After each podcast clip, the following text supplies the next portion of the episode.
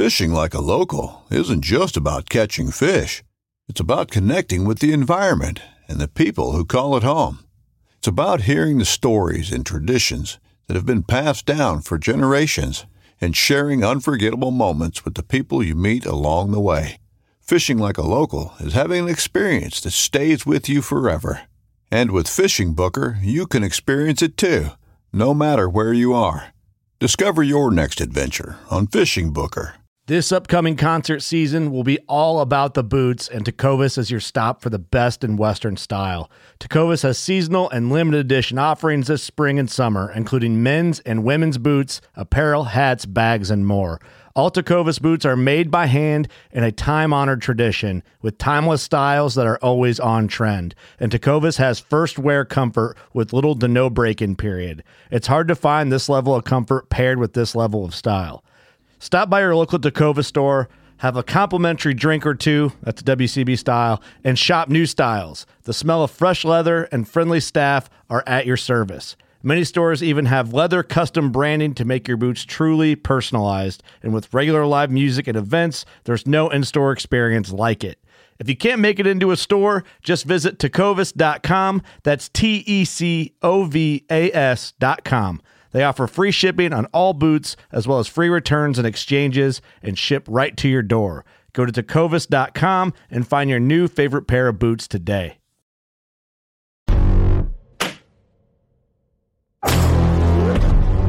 When it comes down to it, what are we at our core? We are North American waterfowl.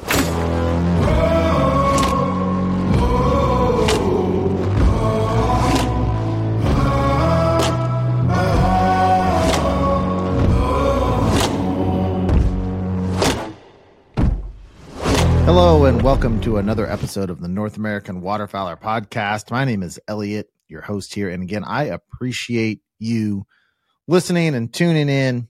Thank you so much.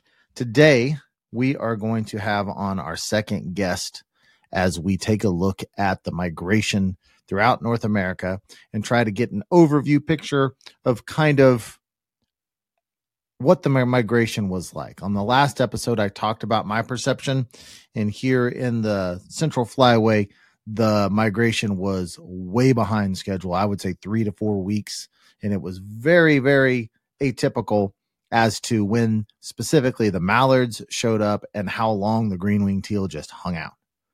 And then I talked to Chris Jobman, who was also in the Central Flyway, but farther north and way out to the west, and his perception was quite a bit different. He thought it was pretty much migration as normal, which I had told you when I was hunting on the South Dakota Nebraska border. And we had a massive cold front in the end of October. The mallards didn't show there, but showed up in western Nebraska, which is a which was very very strange. Um, was it the drought? What was what was it that caused that? I don't know, but that was the first observation kind of that I have seen from this. So today I'm going to be talking to Hunter, and I'm going to have to ask him exactly how to pronounce his last name, Roenfeldt. And he hunts in the upper Mississippi Flyway. And he is actually um, the co host now to the Duck Gun podcast. And you've probably seen him on some of Jordan's videos. And if you follow along with the Duck Gun podcast, you've heard him over there. So I needed someone from the Mississippi Flyway. So I thought he would be a really good guest. He hunts a lot. I don't know, I think 50, 60 times a year. He gets out quite a bit. So he should definitely have the knowledge I'm looking for to the migration in that flyway. What did he see? How did the weather affect his hunting season? So I'll give there'll be a little bit of an overview where he'll just tell us about his season, but I really want to focus on his thoughts on the migration. And I've got a couple more guests lined up. The next one after Hunter, I've got Freddie King coming on from Arkansas. So we'll have back to back where it'll be up in the Mississippi Flyway, up in Iowa, Illinois area, clear to Minnesota, and then down to Arkansas. And it'll be really interesting to see the difference of opinion from Hunter to Freddie. The one after that, I've got Captain Ruben Perez on. He's a sea duck hunter on the Atlantic Flyway. And I've been talking to a, another Atlantic Flyway guest. I won't give his name because I haven't secured that one, who is up in the Massachusetts, New Hampshire area. So we'll get a little idea of the Atlantic Flyway. And I've been talking to actually the um, winner of the North American Waterfowler podcast leaderboard, Jacob Caffrey. He is in the Pacific, the Northern Pacific Flyway. And so we're going to talk to him. I'm still got a couple other. I would really like to get at least two from each flyway, kind of one that's a little farther north and one that's a little farther south. And obviously, these are subjective opinions, but I'm just finding it really interesting to talk to these guys and get their perception of the flyway. Because what made me decide to do this was that in my 30 years of waterfowl hunting, it was one of the stranger migrations that I have seen. And again, I do not believe it's anything other than drought and weather, the La Nina, but I just want to get um, hear from some other people and see what their thoughts on it are. So I am excited to do that, excited to talk to these guests. And we've got some awesome other episodes lined up that are going to be coming out. If you need to get hold of me for anything, or if you'd like to submit a comment of the week, you can do that at freelanceduckhunting at gmail.com. Instagram, freelance duck hunting, or the North American Waterfowler Facebook group. You can contact me over there. So before I have Hunter jump on here, I want to remind you to check out the sponsors. Final Approach, fabrand.com. Anything over there, you can get 10% off with the FDH10 code. So before you start checking off your list of purchases before next season, which I'm going to be bringing mine to you, I got to put mine together, my want list. That's going to happen. It's going to happen and I'm going to bring that to you guys. So go over to fabrand.com and check out what they've got. Save yourself 10% off. Motion Ducks Decoy Spreader, the best jerk rig system on the market. In my opinion, I've used a lot of jerk rigs and I'll never go back to traditional jerk rig. Motionducks.com. Go check that out. And onX Hunt. Revolutionize your waterfowl hunting with their system over there. So let's go ahead and jump right into this. I am excited to have Hunter on here. I have communicated back and forth with Hunter multiple times. He's over there on the Facebook group. He always has an opinion, um, a, an interesting opinion on different topics that I bring up. I just love talking to him in that format, but I've never talked to him personally. So this will be a really interesting conversation. So without further ado, let's go ahead and bring Hunter on right now. So, how are you doing today, Hunter? Oh, it's another beautiful day in paradise. Pronounce your last name for me. Roenfeldt, is that correct? Yeah, Roenfeldt. You're pretty close. Rowan. A lot of people, yeah, a lot of people add an S for some reason, but it's Roenfeldt. say it out. They say it as in how? Rowensfeld? Yeah, like uh, Rowan, Rowan, what was it? Ro- Rosenfeld, Rosenfeld. I've heard all sorts of stuff. I, I was pretty close. I said Roenfeldt. Rowan. Yep. Nice, nice. Well, I appreciate you coming on here today. Um, I don't know if you had a chance to listen to the last podcast I did or not, but what I'm looking to do really, I, I want to do a review of your season, and but I really want to get an idea of what you felt like as far as the migration wise. Okay. And we'll get, and I, we'll get into that in a little bit later. Like, was it a typical migration as far as when the birds were showing up? How long they stayed. Was it abnormal in some way? For me personally, it was probably a month delayed. We didn't start, I didn't shoot any mallards until December. And if you go into the North American Waterfowler app, and I, there wasn't hundreds and hundreds of, of hunts logged, but there was about a hundred of them. It was green wing teal were by far the pervasive, persuasive, pervasive species in Kansas all November, but in Nebraska, you were seeing a lot more mallards killed, and that's just so the mallards just hung up north. And then when they did come down, they even kind of swung west. Or I can't know if they swung west or whether I, I, don't know, but the mallards came down farther south to the west of us in western Nebraska much faster than they did in Kansas, which I find really, really interesting. So we're just kind of trying to look for a global picture of not global. I keep saying that. Uh, it's not global, uh, but a picture of North America of kind of everyone's perceptions of how the migration went. But before we get into that, I want to give the listeners a little bit of background on you. And so I, I don't even know this information. So I'm looking forward to hearing it too. Just give a little background of um, how you got into the sport, what area, you know, be as specific as you'd like to or as non-specific. What area you frequent and what your hunting life is like. All right. So to start it off, I got into the sport. It was my uh my dad took me, I don't know, I probably was I was young, 10, 12, somewhere in that neighborhood. And we started off a jump shooting pond. There's a pond across the road from our house, and we'd go jump shoot birds off it three or four times a year. Did that for a couple years. And then I was probably like junior high age because I was riding the bus back from from school. It was probably junior high, and I like came down. We have kind of a long driveway. Came down this long driveway, and there's just a boat sitting there with a blind on it. And I, you know, I'd never been around anything like that to that point. We've always been deer hunters and upland hunting. And he was like, "Yeah, bought a boat. We're going duck hunting tomorrow morning." And make a kind of a long story short, we went to a marsh that he used to duck hunt with his dad, with my grandpa, and we went back in there and shot some wood ducks. And just like just like a lot of people's stories gets hooked you know that, that early morning wood duck flight when you're right. 14 13 years old is just the most incredible thing in the world. So and then going from there i you know hunted weekends and stuff with my dad for a long time. Went to college. When i went to college i actually was able to hunt pretty much every morning for both years i was in college.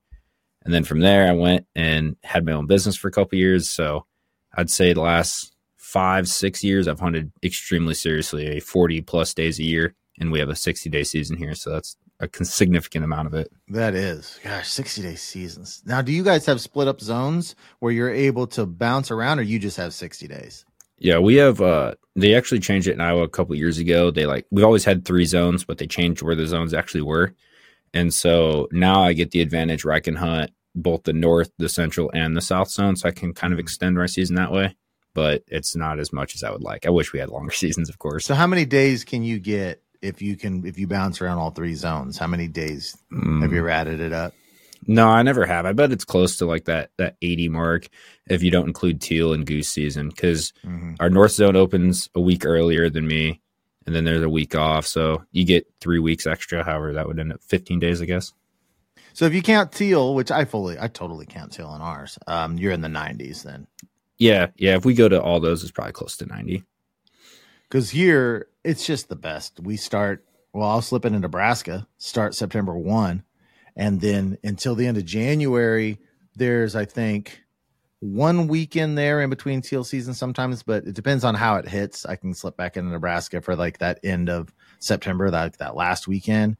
And then sometimes there's like five days in January you can't hunt, but basically September 1, February 1, it's like a hundred and I had it up one time. It's deep into the hundreds as far as mm. number of days that I can hunt with a two hour drive. yeah, I, I, wish because I think we start September one for teal, and then there's like a two week gap before North Zone opens up, and then that you know I can hunt pretty much from the first week in October all the way to like the second week of December.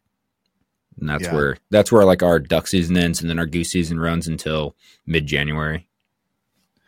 Yeah, with you know the population's kind of on the decline. I think if we have a wet season, I think that'll take care of itself. But my biggest fear is they start cutting days. I mean, that to me, that's just if I only had 60, 70 days, oh man, I can't imagine what that'd do to my mentality. I mean, I just take off more work. I get the advantage where I actually work second shift for the last couple years, so I get to hunt every morning. Any morning, I guess I want to hunt. So, yeah, I'd just take off more work and hunt more. So what do you do? So I work in aerospace. I work for a company called Eaton, and we build uh, air-to-air refueling systems. And I'm a I'm a technician on those. Oh wow, air-to-air refueling system. So is that is that all military, or do they do? Is there some um, public or private people that yes. air-to-air refuel? Yeah, so all of our stuff currently is uh, the military stuff. It's not just ours; it's some international military stuff too. But uh, the other parts of our company, they also make like uh, oxygen creators. So like uh, you're in a plane, the little masks fall down. Mm-hmm. That oxygen system is like being that oxygen is being made by a system that we make in the same facility. And then I'm actually switching jobs to a new job called coolers, which goes with like FLIR thermal imagers, and this is like a cryogenic cooling that goes along with those. And so we build all those too. So same company, just new division. Yep, yep. Essentially.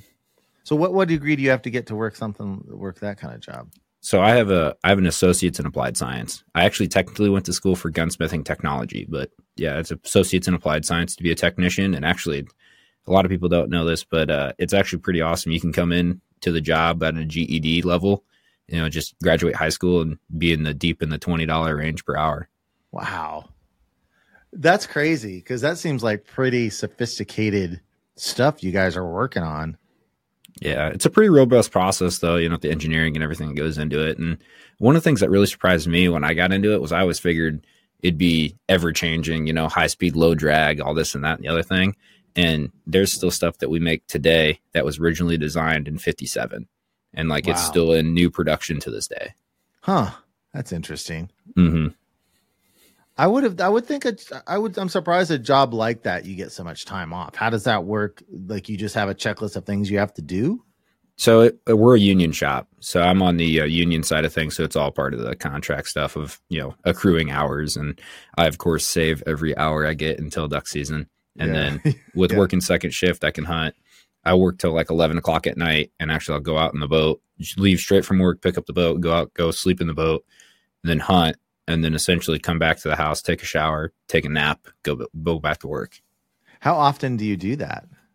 Oh, I think I slept in the boat like 20 nights this year, something like that. 15, so 20 what, nights. What we're going way off topic, but this is interesting. So I know that you're an interesting individual, and you and I have never actually talked because I want to get into your gunsmithing. We're going to get around to what we get around to, but I, I just want to ask what I want to ask. So, um, what is your process or routine for sleeping in your boat?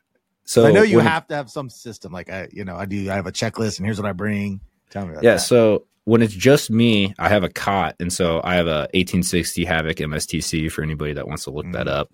It's a mud boat, and uh, underneath the front deck, it's perfect space where I can put a cot, a sleeping bag, a mat, and a pillow. And so when I'm by myself, I just put the cot out. I have a uh, what do they call that? It's like a military style sleeping bag. It's like mm-hmm. three bags in one with a rain cover. So I can even lay while it's raining out there inside my sleeping bag and be dry. And so you take your dog tip, with you on that on those? Yeah, she'll uh, she'll lay underneath the cot on the bottom of the boat. Oh man, I bet you just love doing that. I would. Oh yeah, I would love doing that. I would oh, love yeah. doing that. It's awesome, especially when you got like. I mean, you always hate to see clear nights, but when you got a clear night and you're just you're tired after working and everything, you look up, you get to watch the stars and everything go to bed. You know, I don't think a big enough section of the waterfowling community understands because that's all that is is just full immersion stuff which i've talked about forever. You're just immersing yourself in it. You're living in it. Just like there's something about spending extended amount of time in that environment. It changes how you feel about it. It's not like you're visiting anymore. It's like yeah, you're I, immersed in it. Yeah i could agree with that. I mean like one of my most fond hunts this year was actually the opening morning teal hunt, which I know we were like marcoing back and forth with Jordan about mm-hmm. that. You know, we recorded a podcast sitting right on the right on the bank in the boat. You know, it was yeah. beautiful day, and we slept in the boat and got to get out and shoot birds. And like that was honestly one of my favorite hunts from the year. Mm-hmm. So. Yeah, I'm, I love that kind of stuff. I'm all in. I there's certain ones that are more fun. There, I know my opening day for Kansas, I sat in a in a chair in a marsh all night with Georgie in her stand. It wasn't. I it, I struggled to be comfortable, so it wasn't the best thing. But it there was little teal. You could I couldn't see them, but they were landing within twenty yards of me all night long in this hole. You just hear the little, you'd hear the wings and you hear the little you know the little feet hit the water, mm-hmm. and just stuff like that is so much fun. so yeah, much fun yeah, so I spend I spend quite a few nights out in the marsh, and even like like uh, leading up to season, I'll go out, and even on days I don't sleep like the full night in the marsh, I'll go out early enough to where maybe I might fall asleep in the chair. Yeah, yeah. I'm up, I'm out early enough that the disturbance that I cause by going out is definitely gone before season starts. Yeah, I, I'm I don't go out as early as you do, but I love being the first person in the parking lot I cannot stand if I'm rushing to be set up in time. You know, there's just like I am on such edge emotionally. If I'm worried to be beating being beat into a spot or whatever, it's like I can't sleep. I'm like, I'm just once I get to the parking lot. Well, actually, once I get the spot, I'm calm down. But if you get the parking lot and you're the first, there's just a level of okay, a big sigh of relief and and then walking in and you're at your spot uh, for you're the first person there and and it's just that part of it is is I can't stand going in late. Unless if I'm going late, like showing up like an hour after or two hours after, some I'm cool with that. But if I'm gonna be if I'm gonna be there and I want from sun up to ten is really a priority, then it's like get there early. You got to get Yeah. there early. Yeah. See, like Everything's better. My like biggest like fear is pulling up. We have a lot of our boat landings are like over the top of a railroad track because we're going Mhm. like down into the river and the railroad tracks line both sides of the river here. Mhm. And so you like go up over the railroad track and like you you lights crest the hill and you see like the parking lot. And as soon as I see like the reflection of a license plate, immediately I'm like, nope, we're done with today. We're going somewhere else. Like they might even be a mile from me, but I, I just there's something about that that just bothers me. That's why I go out and sleep in the marsh. I don't have to worry about it. I got a boat Yeah. that's fast. We have like a on our WMAs, we're allowed to go out at twelve oh one in the morning, is like as early as you're allowed to be on the marsh. yeah. And so like uh I'm sure you've seen some of the stuff. We like we tend to drag race when the hunting gets really good. You actually have to drag race to your spots Mhm. with the mhm. boats. And so I have a boat where I don't much have to worry about people beating me to places. So I need Yeah. your boat. Mine is slow. It's a tank. It's got a lot of space, but it's it can it does great on ice. It does great breaking ice. I don't worry about it, but it is slow. Mhm. It, it took us. I was going. I hunted the Missouri River one time. Well, more than one time this year, but on this one trip, we were going up upstream, and it took us like an hour to go seven miles. Oh, just like- brutal. yeah, we were fully loaded down. We were going upstairs. I think it runs at about seven miles an hour Hmm. on the river, and it, yeah, it was not fun. You just feel you you look at beside you and you look at the bank because the river as you're going upstream, it looks like you're going fast because the river's going by you. But then you look at the bank, and you're like, I could literally crawl faster than this. yeah. Yeah. We have like the, you know, I live on the Mississippi for anybody that doesn't know, but where we hunt here, the river doesn't have like a fast current. It's usually pretty big and flat. Mm-hmm. And, uh, but still, I'll run you know, three guys, gear, whole hunt load with the dog. I'll still run upper 20s, 27, 28 mile an hour Oh, up or down river. So that's awesome. I get where I want to go. Yeah. So the river up there, it's all it's spread out and covers uh from like side to side. Because I've I've never been up there. Um, it's all spread out with a lot of channels. Um, it kind of depends on where you're at. So there's certain parts of the channel of the river where it's really narrow. Um, usually that's where like old rock falls and like rapids used to be.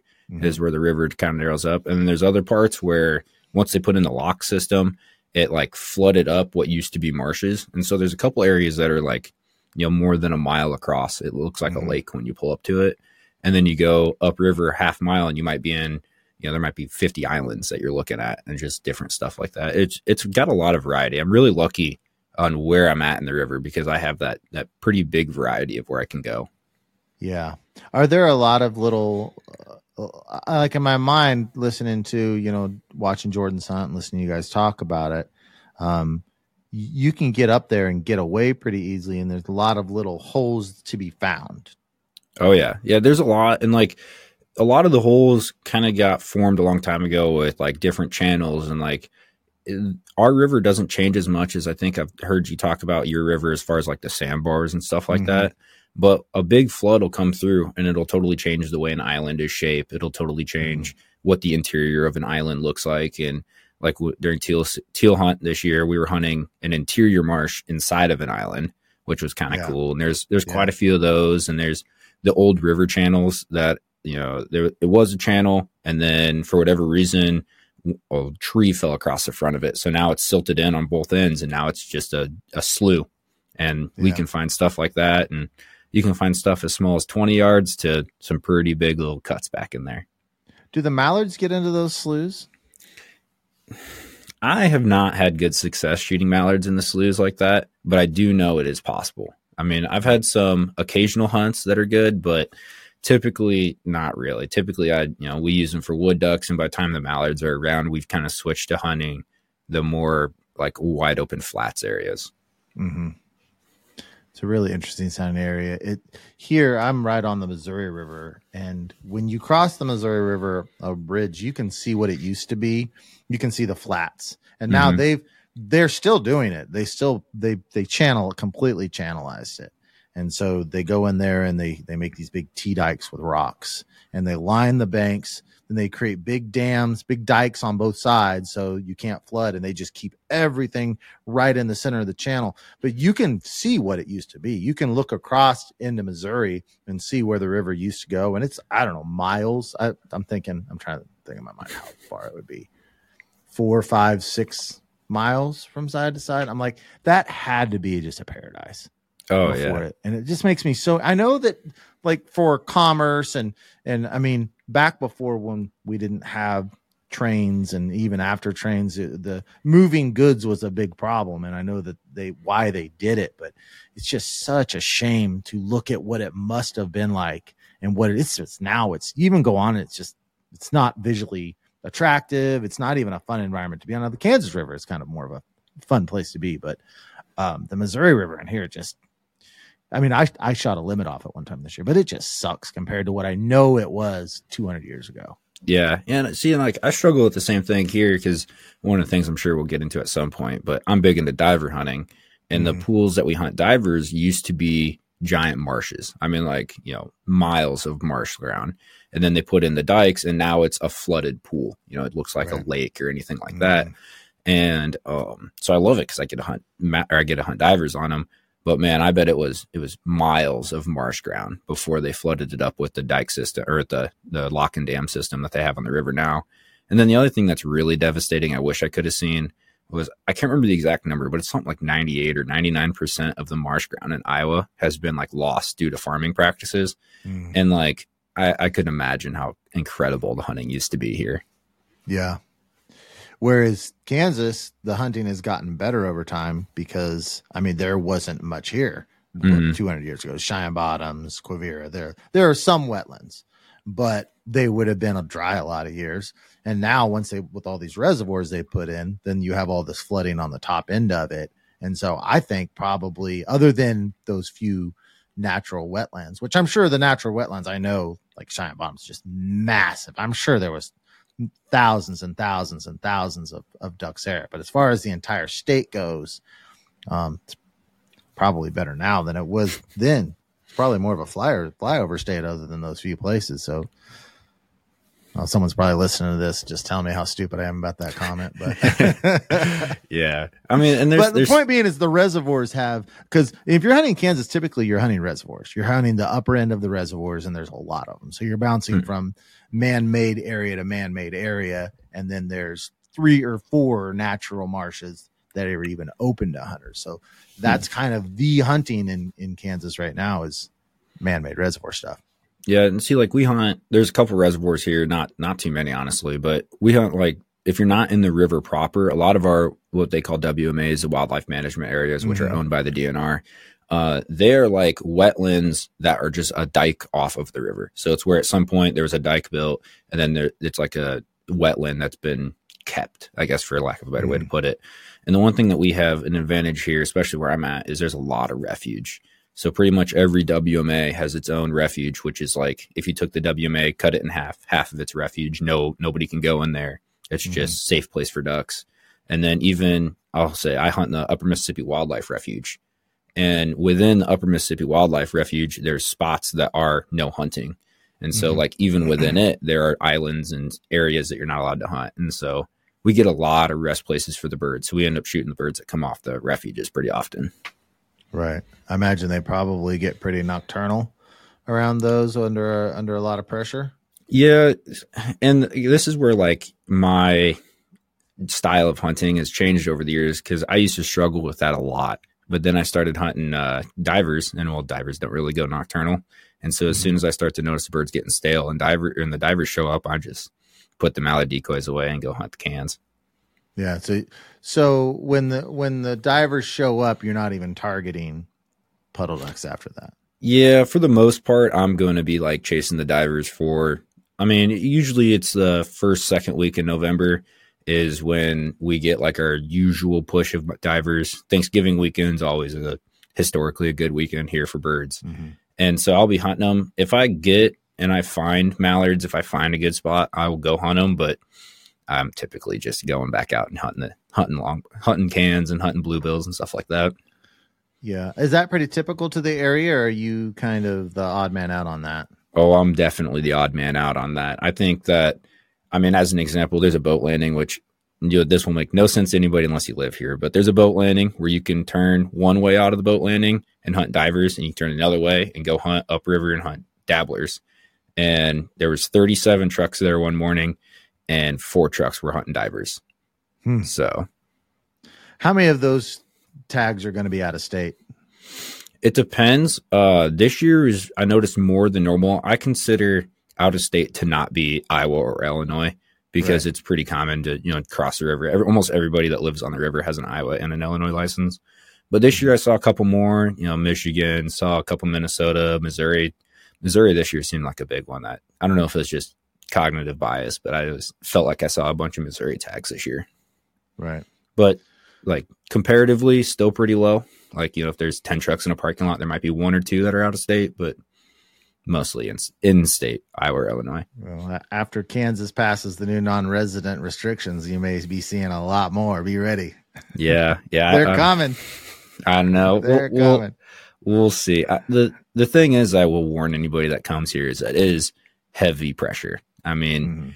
you're talking about i was listening to one of your podcasts you're talking about like spacing and like how much Mhm. space you would like to have and it's like man i would i would dream of like a three day like if we're hunting a marsh and you get 200 yards you've got to consider that a pretty good day Really? yeah and like if you're in a wma on the river you can kind of get more space but still Mhm. i mean there's certain areas on the river that if you get 100 yards you're having like you're happy Oh man, I just can't stand it. I just can't. I can't stand listening to people cackle and talk the whole day. It, Yeah. it just drives me nuts. That's why I I would love to. I have to be careful. I reframe it. As I get older, I'm trying to be less like you should do it my way. You know, but I I try to promote talking quietly when you're out there. It's like a place of reverence. Everyone in the group, let's not be yelling. I mean, you know, if you have a massive group come in and everyone kills a bunch, a little bit of, you know, celebration is fine. But just in your general conversation, you can talk in a voice that travels 300 yards, or you can talk in a voice that travels 50 yards. Let's let's keep the 50 yard voice. Mm-hmm. um, I don't know, because I do not want to hear people cackle and talk all day. That just like again, and you and I had talked about the satisfaction score chart, which I'm hoping I can get that implemented by next year on the on the app. But I'm that definitely will start bringing my score down for Hmm. listening to others, seeing it, seeing or listening to other people. Yeah, see, I think what bothers me more than hearing people talk is hearing people call. I don't think like that's an immediate way to get me just infuriated is when someone starts calling swings or calling birds that are set on your set and like Yeah. that's an immediate way for me to like not be very happy about a hunt. um, tell me, uh, talk to me about your gunsmithing time. what do you want to know about it? So, I, I well, I'd heard you bring that up at some point, and I just thought that was really interesting. Like, I can't imagine there's a great demand for gunsmiths anymore. I say that because it seems I've looked a couple up, and finding them is really, really difficult these days. So I assume there must not be much of a demand for it. well, it's it's kind of twofold. So, I guess the the whole story is I went to school for gunsmithing technology. I'm like considered to be classically trained in it where if you bring me a gun and I can't find a part for it, I could probably make the part. I have a mill and a lathe and then a whole heat treat system. So I can make springs. I could pretty much do whatever if I wanted to. If you got enough money, I could pretty much make it. But that's the problem.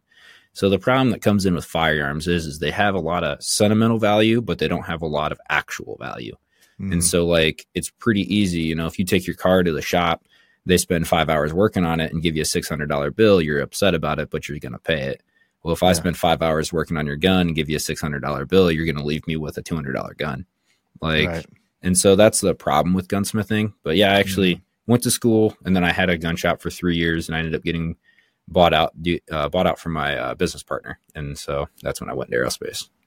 Hmm. So, personal question: If my gun is my gun this year, probably more times than I would like, clicked. Okay. Any thoughts as to what might be caught? Is that can that be an ammunition? I've only used one type of ammunition with with the gun. Can that be a primer on the shell, or is that typically would you think that to be a gun problem? And what would what would cause Mm. something like that? So the it is light primer, like you, you're seeing a primer strike, right? on the not all the time. Uh, not not not all the time. Um, some. Mm, that's probably a gun Nor- normally, issue what happens is normally what happens is it clicks. I kick that thing out into the water, and Oh. I'm trying to. So it's not like I've got a lot of like surveying it. Mm, yeah, it's. I mean, if you're not seeing a primer strike, it's probably a gun problem. It probably has to do with a firing pin, or if, re, even if Mhm. the return spring is a little bit off, or anything like that. But typically, that would be if you're not seeing a strike. Now, if you're seeing like a good primer strike, then it might be wet ammo. I actually went through a bunch of wet ammo this year. I lost way Mhm. too many birds due to wet ammo, but just kind of, I would have to look at it. Yeah, I think that's the cop out answer. Well, hey, no, that I think that's a that's an informed answer. I, I want it to be the shells. I can tell you that. I want. I'm hoping. I'm hoping it's the shells. So, um, let's jump over into your hunting season before we talk about the specific migration, and just give me an overview. Um, I, I know you had a pretty productive year because you're over there on the app, and I think you ended up in like fourth or fifth place on the leaderboard, something like that. yeah, I just looked today and I'm sixth. So, Sixth. yep. So, not bad.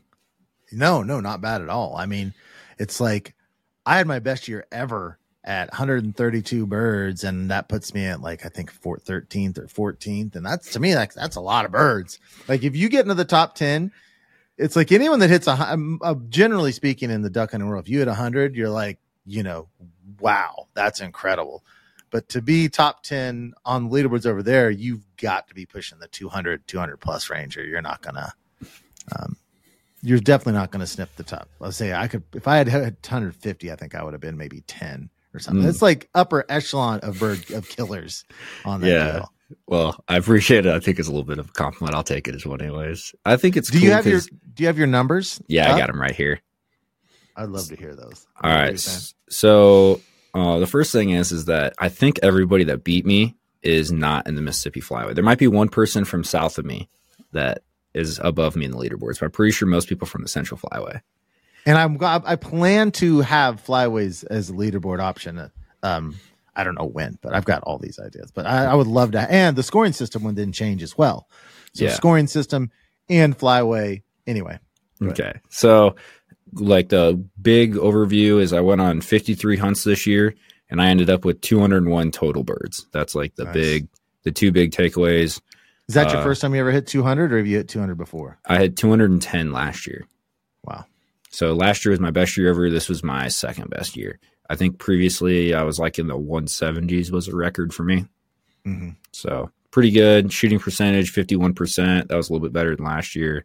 Mm-hmm. 3.79 birds per hunt. So almost 3.8 birds per hunt, which that's That's good. still in the credible range in my opinion. yeah. Yeah. What one thing I need to work on is I shot 24 doubles, but only one triple all year, which like I Mm. feel sad about that. I don't know why, Triples but I feel hard to sad come about by, it. though. Triples are hard to come by. Yeah, and I shoot a lot of side by sides, so like, you know, and over under so definitely really hard to come by. well, yeah, that's those, really but- going to make it difficult.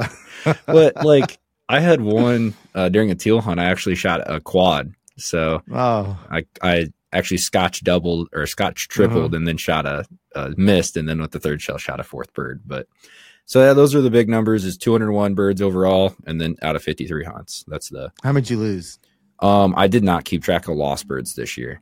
I had, if I had to guess, it would be somewhere in the five for like probably personal birds down that That's I not bad. lost. And then I probably, if I had to guess, like a lot of those are divers, which is Mhm. rough. Makes and then, harder. oh, way, way harder. Mhm.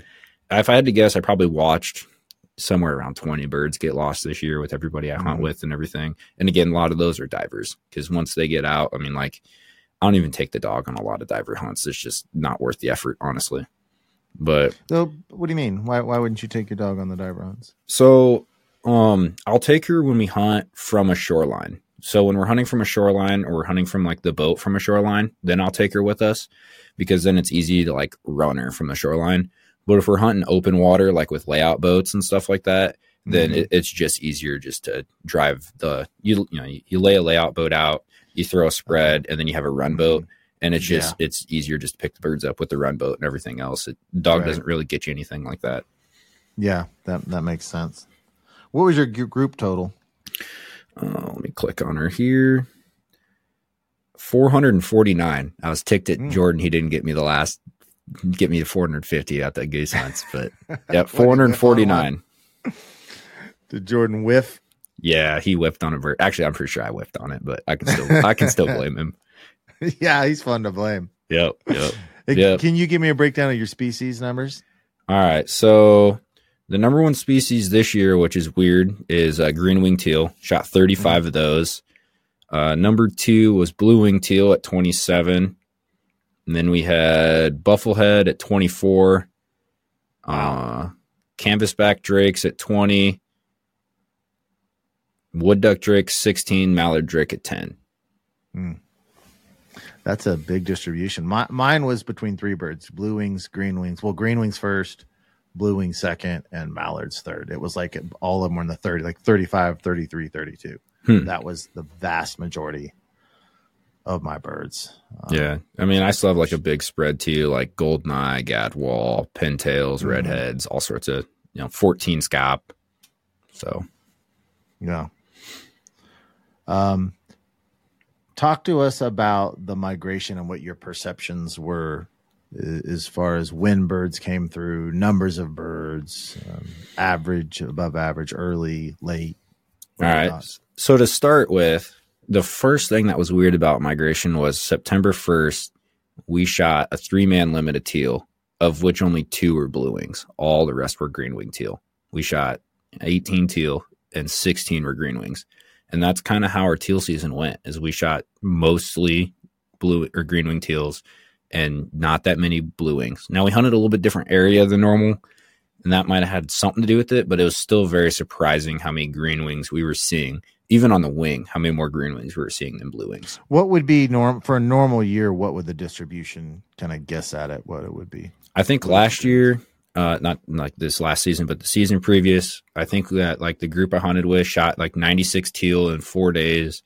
And I think there was two green wings in it last year. Yeah, that would be typical for us as well. Um, we don't hardly first weekend we don't hardly shoot any green ones. I mean, almost none. Yeah. And so that was, that was very strange. And actually like we didn't even notice it until we were like halfway through our first hunt. And we're like, there's not a single blue wing here. Like we're just like, oh yeah, another green wing teal. And then by the time we like got the pile and you got stopped and looked at it, you're like, oh my gosh, there's actually no blue wing sitting here.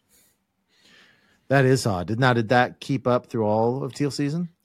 For me, it did. I had one limit of all blue wing teal. The rest of them were mixed limits the rest of the year, which I think last year, I think I shot like six all blue wing teal limits, and this year I only shot one. Hmm. Now looking back at the um, production reports, were were green wings and blue wings up or down? I think green don't wings recall. were up, but I don't. I don't recall to I'm be. thinking 100%. green wings and up and blue wings were down. Yeah, I, I, doubt it was a big enough number to make really, you know, because they can give you those numbers, but when it actually comes to your bag and your hunt, those numbers aren't changing dramatically enough to be like all of a sudden we're killing all green wings. You know, Mhm. why do you do you have any idea why uh, there would have been a change with the green wings? No, because we didn't have. I mean, like it was hot this year during our teal season. It was like triple digits. I mean, I remember when we were planning it, they dropped the temperature down a little bit, but it was like 110 degrees three days before Mhm. teal season. So like, Yeah, it doesn't make any sense. And the one thing, like I said, is we did hunt a little bit different area than normal, a little bit different habitat than normal, but still, it was like the guys that I knew that hunted the same areas that we typically hunt and typically produce teal. They still shot comparatively more green wings than blue wings, like than a typical year. So I honestly I don't know. Maybe. And the other thing is, I didn't have. We have like uh, birds that nest here and will actually breed here, and I didn't see.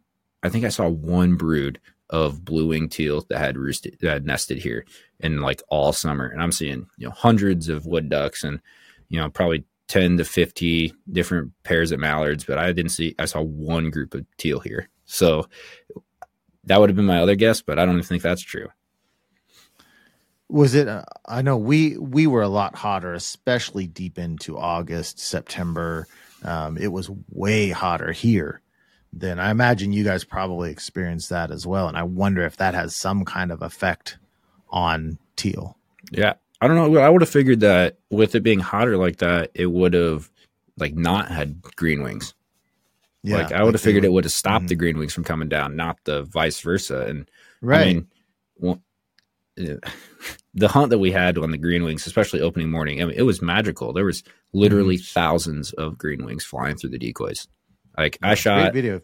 yeah, it, and the, the video doesn't even do it do it justice. Never does. honestly, it never, Never does. does. But like I shot my six green wing teal with I think it was nine shells, and I didn't even have a choke in my gun. I forgot to put a choke in my gun that morning. so Oh my like gosh. that's how close and like in your face they were. yeah.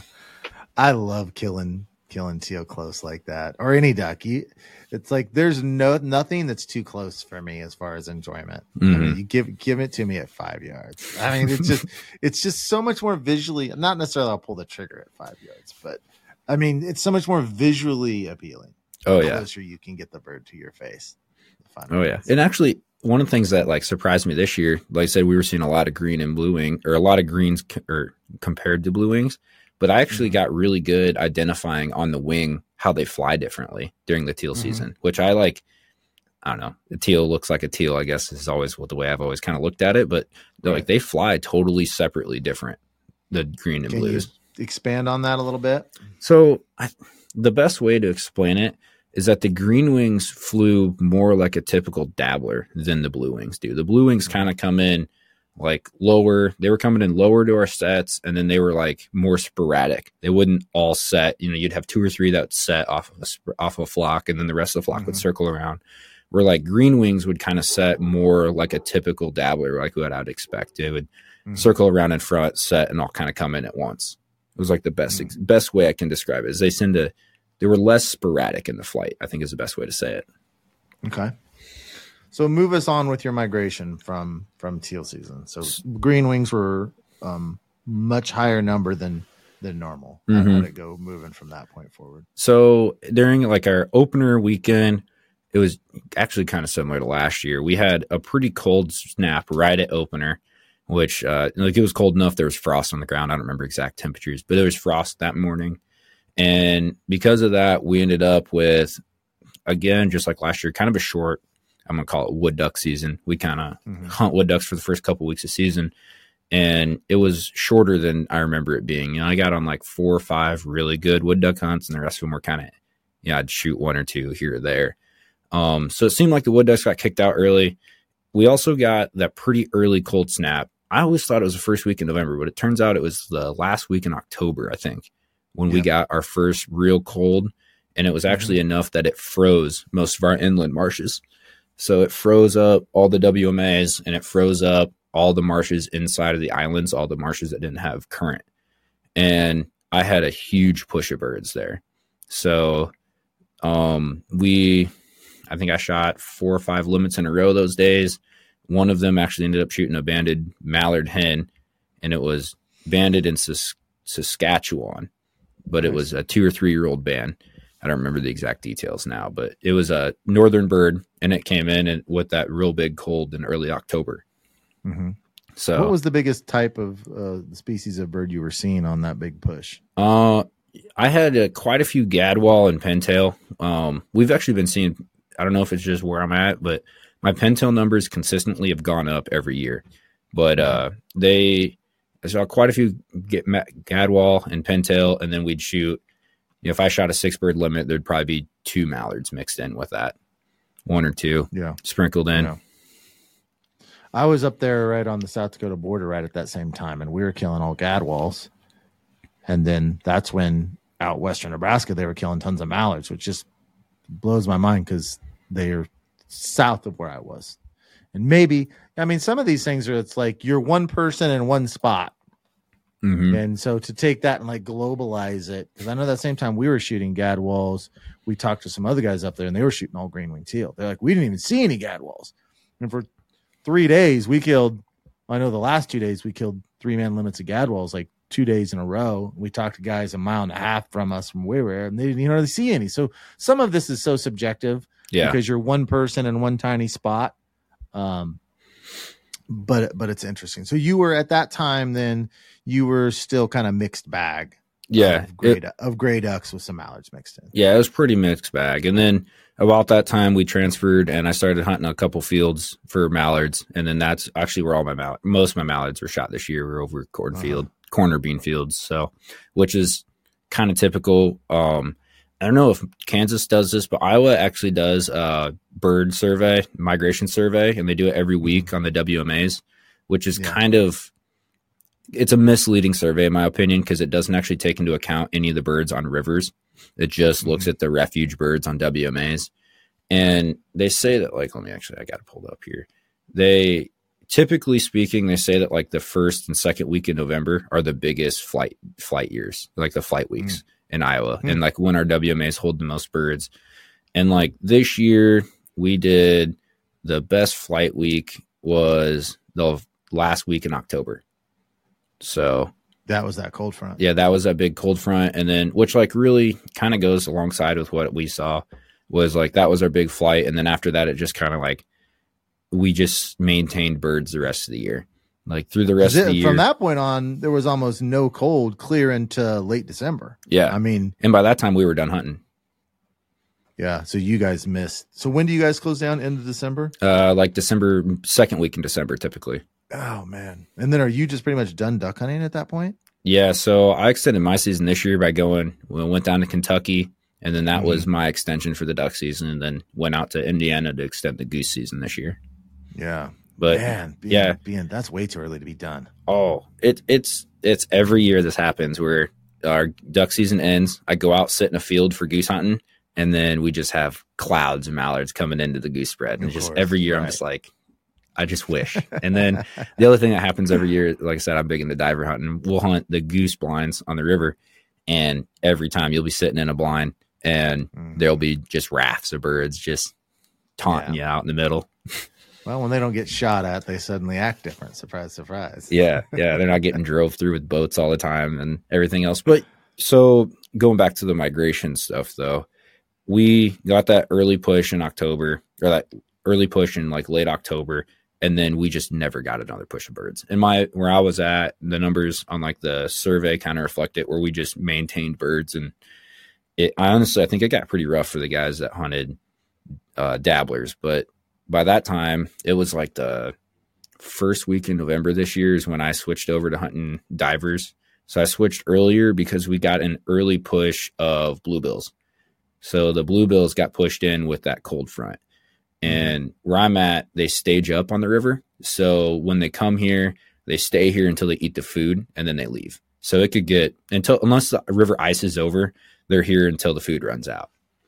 So they came early. We were able to. And what get- are they eating? What What are they feeding on? um, uh, in our pool here, it's a lot of wild celery and wild rice, and the occasional they'll get on like the the rock flats and get some snails and stuff like that. The scaup will, Mhm. but canvasbacks are all wild celery here, and then it's kind of the same thing with the redheads and uh, some of the other birds too, ringnecks. I love divers. I, I really like. If, if I could go redhead drakes, canvasback, bluebill, those three species, I really like those three species. We don't have opportunities for them here. I'm sure if I were to target them on certain lakes, I guess, but I mean, we just don't. I don't know of the opportunity we have them, and I wouldn't not mallard hunt for them, but I would definitely hunt them because I think I don't view divers as like trash like some people do. I think they're spectacular birds. Yeah, the only birds that like, I mean, my least favorite divers to hunt are golden eyes and bufflehead. I just think Yeah. that they're, I mean, I'm gonna say that they're like a lesser bird than like my nice Yeah. cans. Like I love my canvasbacks. I think canvasbacks are the best eating bird there is. I Mm. I value them above a wood duck on the eat eat scale, Mm. and which that's a pretty high praise for me.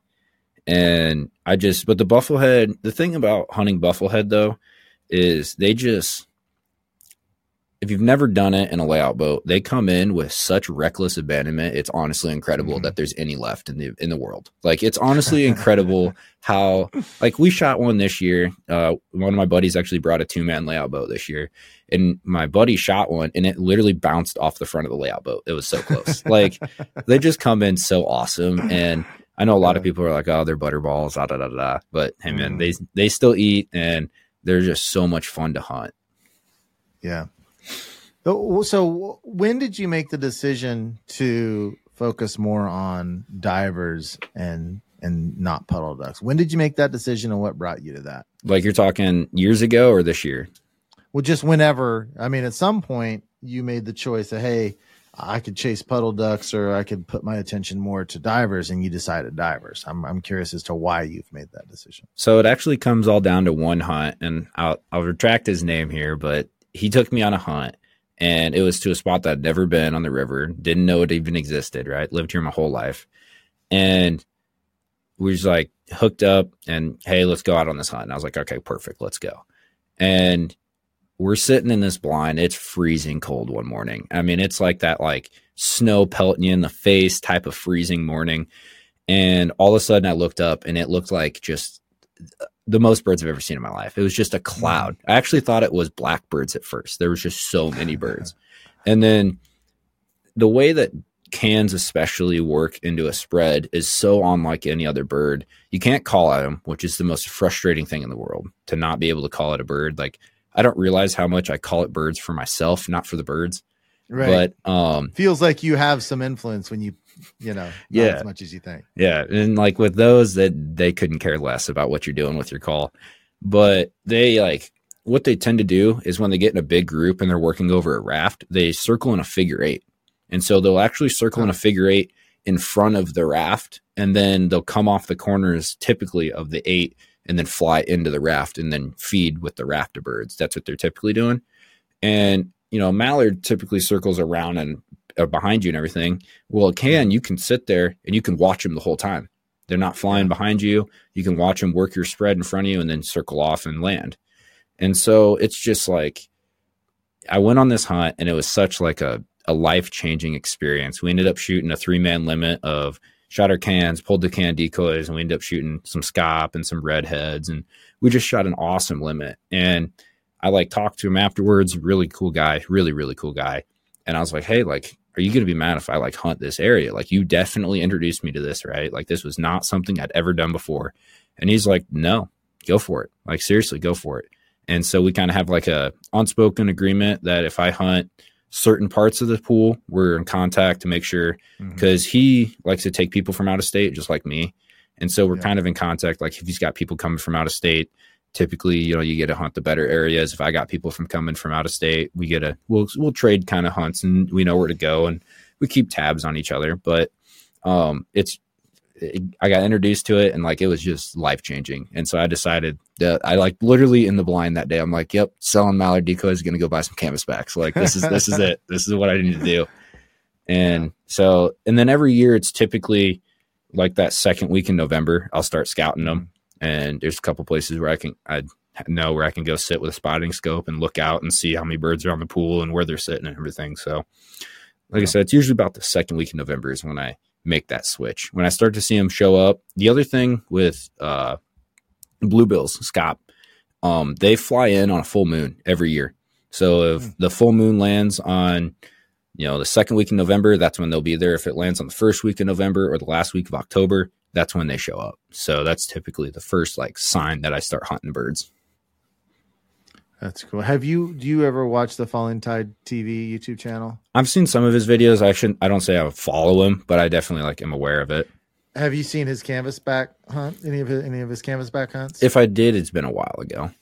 Yeah, they're really great. They because they you know you can only shoot two, so they'll get like six people and just take turns with layout boats, Mm-hmm. and that's the first um, canvasback videos like that. Like I have no idea how flocks of canvasback works. I've killed three in my life, and it's like a single. Yeah. I've never I've never witnessed a flock of canvasback in my life, so I have no idea how they how they react. And and down there when they didn't do too well this year, their hab- their kind of habits changed. But in in the couple videos he has, it's like massive groups of canvasbacks, and they've got four guys just watching and filming, and then two guys in the layout boats, and they're switching out. You would love the videos, and that when I saw that, I was like, oh man, yeah, I gotta get on one of those. That looks because canvasback. I mean, they're just royalty. Yeah. they're they're royalty. Yeah. I mean, like, But I've got no experience with it. you're, miss- you're missing out. I mean, like, yeah, one of the things about layout boats, um, it's so different than dabbler hunting. Like that's one of the things that I think that I really appreciate about waterfowl hunting is you know I get to start and I get to shoot these little blue rockets that zip through decoys, and then and